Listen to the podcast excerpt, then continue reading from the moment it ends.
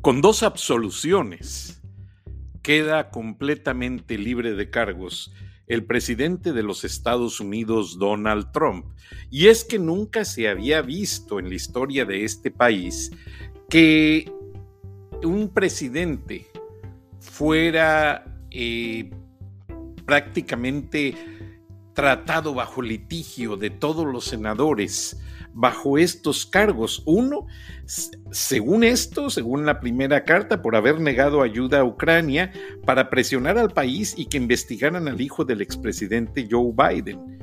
Los republicanos dicen que el presidente tuvo toda la autoridad como eh, comandante en jefe de cuestionar esa ayuda militar y económica a Ucrania y ubicar en qué plano se había manejado durante la administración anterior, o sea, la administración del presidente Obama, y que el dinero estaba estacionado en un banco, depositado en un banco de la región, y no se había otorgado porque Hunter, el hijo del ex vicepresidente Joe Biden, había hecho ciertos negocios con compañías de gas en ese país. Ahora, pues afortunadamente, los senadores lo absolvieron. En la primera votación, básicamente, el presidente pues salió librado por unos cuantos votos, realmente, o sea, eh, no se puede decir que la tuvo muy fácil. De hecho, Mitt Romney votó porque se encarcelara al presidente. Pero en cuanto a la obstrucción, del Congreso de los Estados Unidos, él se abstuvo y votó por la inocencia del presidente Trump. Entonces, como que trató de manejar un poco la política personal. Bueno, estoy en contra de él, pero no estoy en contra de él. O sea, un voto lo hizo para proteger al presidente, para no declararlo culpable, y el otro sí lo declaró culpable. Pero bueno, ¿Qué nos conlleva toda esta situación del juicio político? El presidente salió muy fortalecido. Esta noche las encuestas de opinión son en casi un 50% a favor del presidente Trump.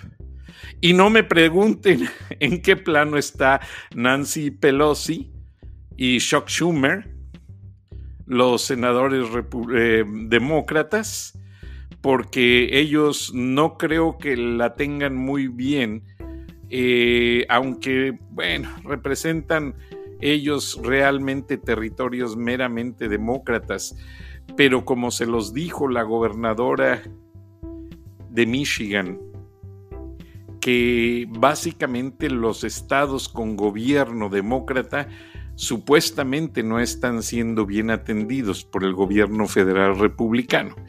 Ya eso lo comentamos ayer, vamos a dejar a ver qué dicen las reacciones.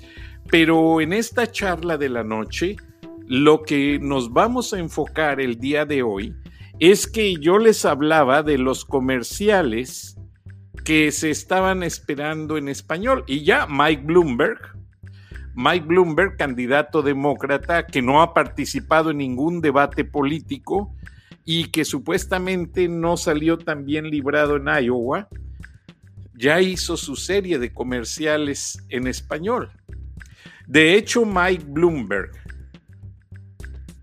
Joe Biden y Donald Trump son los políticos que más dinero están invirtiendo en propaganda política son realmente los que quieren quedar en la contienda final y lamentablemente quiéralo o no, pero sí también es una lucha de poder e-, político y de poder económico, porque si no tienen dinero, pues realmente los medios no los apoyan, por la siguiente razón. Los políticos se anuncian en los periódicos, canales de televisión, estaciones de radio. ¿Qué pasa? Esa propaganda política se factura al triple. O sea que si el minuto de televisión cuesta 100 mil dólares, para hacer un comercial político, el minuto va a costar 300 mil dólares. Entonces, cuando usted ve que los medios no empiezan a hablar muy bien de un candidato, chequen cuánta, cuánta propaganda tiene en esos medios y se va a dar cuenta. La ecuación de la propaganda política, del pago de propaganda a esos medios, mueve mucho la tendencia de apoyo noticioso hacia ese candidato. O sea, aquí no hay nada de que hay, que realmente es muy bueno, realmente es una persona muy capaz, muy inteligente. No. En Estados Unidos, como en muchos países del mundo, la propaganda la mueve el dinero, no el contenido de los discursos. Y teniendo gran plataforma económica para anunciarse, el candidato se mueve de una manera más libre en los medios de comunicación y hasta le dan su empujoncito en las encuestas de opinión. Realmente es algo triste de decirlo, pero así pasa. Yo recuerdo cuando Jorge Treviño en Monterrey, hicieron una encuesta de opinión. Andrés Mesa va a ver, el encargado de las encuestas, va a ver a Ramón Alberto Garza y realmente Jorge Treviño no pasó. Y Ramón Alberto Garza le dijo, bueno, dice Alejandro que lo pases de panzazo, aunque sea, porque va a ser el gobernador. Y así sucede. En cada situación política siempre hay una mano negra un correo negro, no, sabes qué, ese no te conviene, ese ha, hecho muchas cosas malas, ese no es de este grupo político, y lo hacen muchas gentes, desde periodistas hasta el último político de esta tierra. No todos los periodistas, pero sí hay unos que les gusta mucho el correo negro. Entonces, como por ejemplo, esos periodistas que usó Ahora, bueno, ya no voy a entrar en detalles, pero para hacer llegar comunicados al New York Times, el director del FBI se los dio a alguien para que llegaran al New York Times. Entonces siempre hay medios, siempre hay cosas que se transpiran, por así decirlo. Entonces la gente se dio cuenta hoy y los ojos del mundo estuvieron muy atentos a darse cuenta si el presidente Trump iba a ser declarado culpable. Ahora, realmente los dos artículos no tenían bases suficientes. Posiblemente si se llamara a los testigos, a lo mejor sí, pero como les dije, los republicanos dijeron, bueno, tú llamas a tus testigos, nosotros pedimos que declare el, ex vicepresidente Joe Biden y su hijo Hunter. A ver qué nos dicen de todos los gastos. Porque de hecho apenas acaba de declarar un juez a Hunter Biden para que pague el child support que abandonó a la esposa embarazada y nunca se hizo cargo de los gastos del bebé. Entonces eso lo afectó terriblemente. Cuando los abogados le dijeron a Biden todo el peligro político que se le veía venir si seguía este juicio político, a grado tal de que posiblemente lo hubieran orillado a renunciar a la campaña. Entonces, realmente Biden también ganó con este eh, juicio político. El presidente salió absuelto, pero también Joe Biden se quitó la presión de las culpas de que lo exhibieran ante los ojos de los Estados Unidos sobre su manipuleo sobre Ucrania, porque ellos también manipularon el gobierno de Ucrania. Lo que sucede, y esto se presta mucho a confusión, es que el presidente mandó a Rudolf Giuliani con dos hombres de, negocios ucranianos a investigar al hijo de Biden por la razón siguiente. Cuando el hijo de Joe Biden estuvo haciendo los manejos para tomar esa compañía de gas en Ucrania, estaba otro gobierno al frente, estaban otros políticos al frente del gobierno de Ucrania. Hubo elecciones recientes, casi paralelas a las del gobierno de Donald Trump, y un candidato independiente que es comediante resulta ser el ganador. Tan comediante que el día que entra la primera vez al palacio hace una broma a todos los asistentes y es, ese video es muy famoso, se volvió viral. Entonces, lo que está sucediendo técnicamente es que los tiempos y las formas eh, hubo quienes lograron manipularlas de tal manera que confundieron mucho a la gente. Porque sí hay mucha confusión, nadie acaba de entender qué es lo que pasa dentro de toda esta pirueta política. Pero finalmente, como se los dije yo, los kingmakers, los hacedores de reyes, gente que mueve todo detrás del escenario, se dio cuenta que Estados Unidos no es el momento de quitarle a su presidente, mucho menos que es un presidente muy odiado y muy carismático. Porque así como hay gente que lo detesta, hay gente que lo adora. Entonces, básicamente, lo que esto tiene mucho que ver es que lo van a dejar completar el trabajo. O sea, hay mucha posibilidad de que Donald Trump se relija, porque ante el fallido intento de sacar el conteo de los votos demócratas en Iowa, la gente se da cuenta que no hay unidad demócrata, que no hay un candidato sólido, que no hay quien le pueda hacer frente en este momento a Donald Trump y ponerlo a temblar para que realmente eh, vea que hay un contrincante, firme. Mike Bloomberg no lo es. Tendrá mucho dinero, tendrá muchas ganas de querer ser presidente, pero eh, recuerden que para ser presidente de los Estados Unidos tiene mucho que ver la dinámica mental, la dinámica del poder de respuesta. Y Donald Trump piensa muy rápido, como se los he dicho yo, es un tipo muy dicharachero, es un tipo que si le haces una broma mejor procura no hacérsela porque te sale peor. Te contesta peor y te revuelca delante de todos. Eso es el plano en que la gente conoce a Donald Trump. Entonces, por eso todos lo respetan. Como hombre de negocios, como empresario, como político, como productor de televisión. Recuerden que tuvo un show en NBC. Entonces, realmente lo que viene a hacer Donald Trump es a consolidarse ante los norteamericanos y completar su plataforma política. Se las adelanté ayer.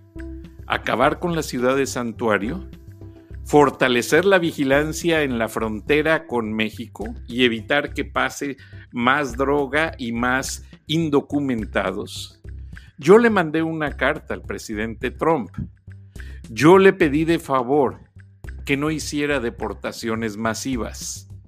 Yo soy de la provincia mexicana y a mí me duele mucho porque yo provengo de una provincia de Guanajuato donde la mayoría de la gente vive de las remesas que manda la gente que trabaja en los Estados Unidos. Ahora, si el presidente Trump se pone a hacer deportaciones masivas, podría afectar mucho a sus vecinos de Latinoamérica y eso es contraproducente porque una inestabilidad política en Latinoamérica afecta mucho a los Estados Unidos. Por eso hago mucho hincapié en este aspecto. Ahora, el presidente Trump me contestó diciendo que se iba a enfocar solamente en los maleantes, en la gente que burlara el sistema, en la gente que mintiera para obtener papeles, en la gente que vendía drogas, en la gente que cometía crímenes, en la gente que robaba. Solamente se iban a enfocar en ese tipo de personas. Pero tal parece que no ha puesto, como ya le llegó el año político, no ha puesto todo el énfasis en el asunto. todavía sigue siendo el presidente Barack Obama el presidente que en los últimos cuatro cuatrienios ha deportado más mexicanos, Barack Obama. Él sí mandaba aviones llenos de mexicanos a la Ciudad de México.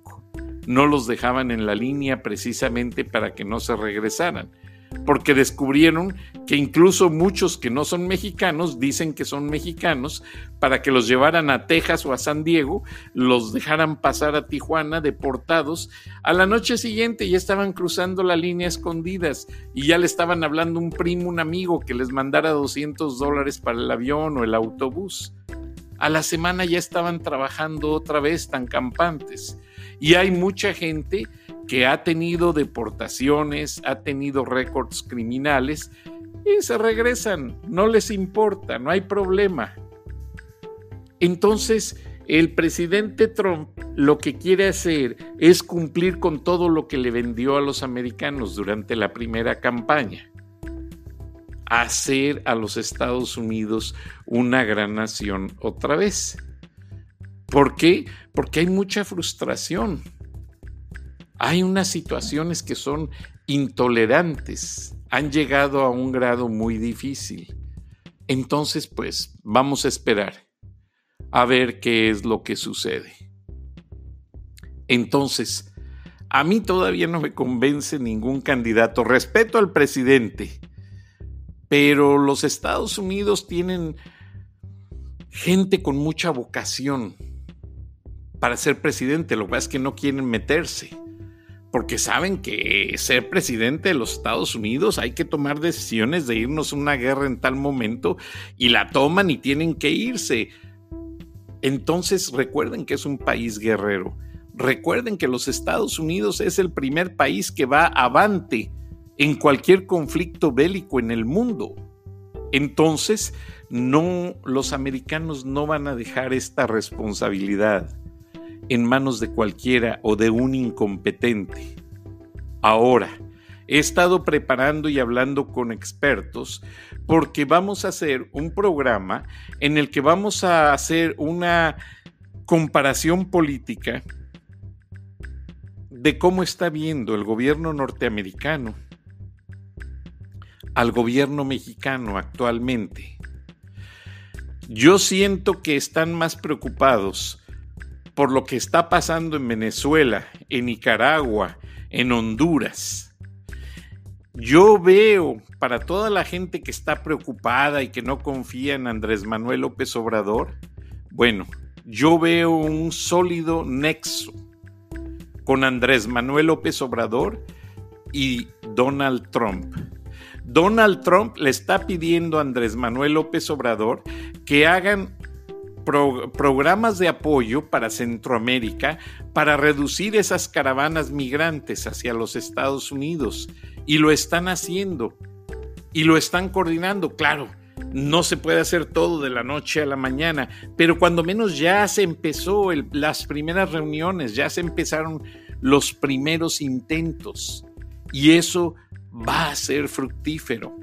Ahora, yo no creo que los Estados Unidos se ponga al tú por tú con Andrés Manuel López Obrador, mucho menos sabiendo que es un dinosaurio reducido a lagarto, pero acuérdese que los lagartos viven mucho y son más peligrosos y más sanguinarios que los dinosaurios. A los dinosaurios no los conocimos. Esos existieron hace miles de años, en cambio los lagartos andan por doquier y sí son muy peligrosos.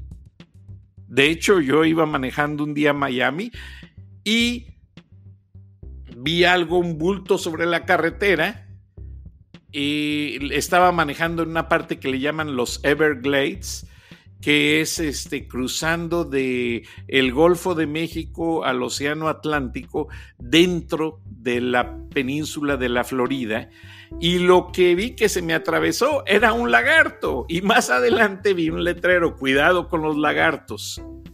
Y después me paré a comer en un restaurante y la mesera me dijo, no se vaya a bajar a hacer del baño así en, campo traviesa, porque los lagartos se confunden con el pasto, Ustedes saben que hay un tipo de lagartos que cambia su piel, se camuflajean al color de las ramas del lugar donde andan y le puede pasar un accidente. Entonces, los lagartos sí son más de preocuparse. Pero esto es una broma boba, pero realmente ni mucho menos compararía al presidente de México con un lagarto. Le dicen así porque es de Tabasco y porque la gente lo quiere y se lo dice de cariño, peje lagarto, para todos aquellos de la audiencia que no están familiarizados con Andrés Manuel López Obrador. Pero yo no creo que Donald Trump esté contemplando en sus planes calificar el gobierno y poner a prueba el gobierno de Andrés Manuel López Obrador. Más bien Andrés Manuel López Obrador está ya poniendo en práctica planes que beneficien a ambos países, o sea, México y los Estados Unidos en materia de migración.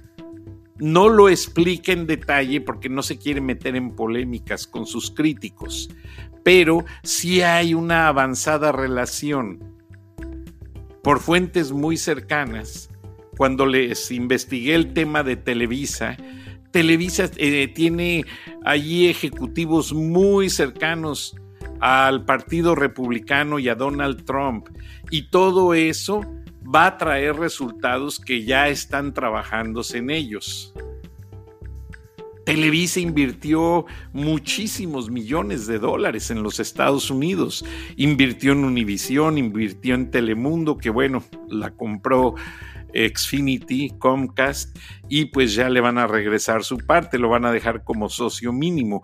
Invirtió en laboratorios médicos, invirtieron en una serie de cosas, compraron Hulu, si no me equivoco, la plataforma de películas en Internet, compraron Pandora, la plataforma de música, y compraron una infinidad de negocios. Y aparte, los estudios que manejan toda la música grupera son de Televisa. O sea, Televisa se metió con todo a los Estados Unidos. En México dejó creer que estaban en bancarrota y que estaban perdiendo dinerales. No, sacaron los capitales. Como muchas gentes temerosas de que no saben qué va a pasar en México, lo están haciendo. Y es muy triste porque el afectado es el país, no son ellos. Entonces, yo siento que Andrés Manuel López Obrador, a mitad de este año 2020, va a sacar ya a la luz lo que realmente tiene en proyecto conjunto con el presidente de los Estados Unidos. Y va a haber una gran reunión de presidentes en la frontera para mediados de este año y se va a hacer una consolidación de muchos proyectos. Ahora, lo que se está manejando es que primero quieren que se limpie la frontera, que se arregle la, la, situación de los inmigrantes que están en carpas en las ciudades fronterizas. Después de ello, un plan de trabajo fronterizo y regresar una gran dinámica a las ciudades fronterizas. Y eso va a pasar. ¿Saben por qué? Porque el problema del coronavirus en China está afectando mucho a las plantas de manufactura, a las maquiladoras. Y México va a captar todos esos proyectos. Incluso la misma empresa de eh, computadoras Apple dejó de producir cierta línea de teléfonos por la situación de los problemas de salud. Bueno, pregúntenme dónde los van a hacer. En México. En México y ya va a ser la planta de ensamblado. Claro, no quieren levantar polvo para no ofender a los chinitos, no quieren tener problemas, apenas se acaba de solucionar el problema comercial entre China y Estados Unidos y obviamente pues hay muchas situaciones muy recientes que no le convienen a ambos gobiernos que se den a conocer pero México va a ser el país más beneficiado, así como hace 31 años, después del problema de la plaza de Tiananmen, que Bill Clinton declaró a China como la nación más favorecida, Donald Trump tiene en sus planes hacer de México el país más favorecido y México regresa a ser país maquilador a gran escala. Entonces, todo esto va a, hacer una sólida relación que en lugar de muro va a detener muy fácilmente con tanto empleo a la gente, a la mano de obra potencial que está en México. Entonces, seamos un poco conscientes, las cosas se ven venir muy bien, las cosas van a ser de un panorama con un rango muy poderoso. Y Donald Trump no es un tipo eh, que acaba de salir para hacerse político. No, Donald Trump la tenía medida también, así como Andrés Manuel López Obrador intentó varias veces llegar a la presidencia, le costó trabajo y aún así ese era ahora el presidente mexicano también con más apoyo en las encuestas. O sea, se van a encontrar dos poderosos. Es la primera vez que dos presidentes de Estados Unidos son muy apoyados, tanto en México como en Estados Unidos, ambos. De Donald Trump había un correo negro de que no nos quería, pero Donald Trump está dando el brazo a torcer, se está dando cuenta que si no ayuda a México, no ayuda a los americanos. Ya se percató que aunque se traiga empleos de Latinoamérica hacia Estados Unidos, es tanta la cantidad de manufactura que se requiere que si dejan la mitad de las plantas que hay en China en México, México apenas va a poder satisfacer esa demanda de mano de obra y Estados Unidos se va a ver favorecido por el factor distancia. Los productos van a costar más baratos.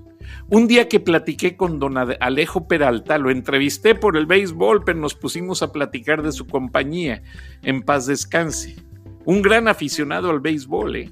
don Alejo Peralta el dueño de Usacell, precisamente. Y él dijo que el éxito de su compañía de hacer componentes eléctricos se basaba en dos cosas. En la calidad y que el mercado más grande del mundo lo tenían a menos de 200 millas. O sea, estaban cerca de la frontera. Entonces, eso fue un gran beneficio y ahora eso es lo que se ve venir nuevamente. Claro, se necesitan hacer los planes de infraestructura, aquella planta Ford que no se abrió en Sonora, finalmente sí se va a abrir y muchos planes vienen a futuro. O sea, México no va a tener el efecto que tuvo China de que cuando fue declarado la nación más favorecida se le fueron todos los trabajos allá. No, en México las cosas van a llegar de manera pausada pero segura, de una manera con infraestructura social y política. Porque México de este de saber salir bien de este proyecto, ellos como decimos van a repartir y van a pasar proyectos a Centroamérica para que la gente ya tenga empleos, tengan bases de trabajo sólido. Entonces se va a hacer un plan en el que ya se está trabajando. O sea, olvídese de las críticas infundadas, de los discursos infundados. Y sí, pues que la violencia, sí, yo lo entiendo, yo también lo veo, lo comprendo pero sí eh, soy muy conservador, soy católico, estoy en contra del aborto y estoy en contra de la violencia y de la pena de muerte. Entonces, vamos a dejar que estos políticos se pongan de acuerdo. Total, si no hacen las cosas bien, no, no votamos por ellos. En México no hay reelección, así es que no hay problema en Estados Unidos pues está dando la campaña para la reelección. Pero vamos a ver, después de tanto ajetreo político, qué es lo que va a ser mejor para las comunidades mexicanas en Estados Unidos y para los mexicanos y sus comunidades inmigrantes a lo largo de la frontera, tanto de México con Estados Unidos como de México con Guatemala. Muchas gracias, nos escuchamos mañana. Hasta entonces.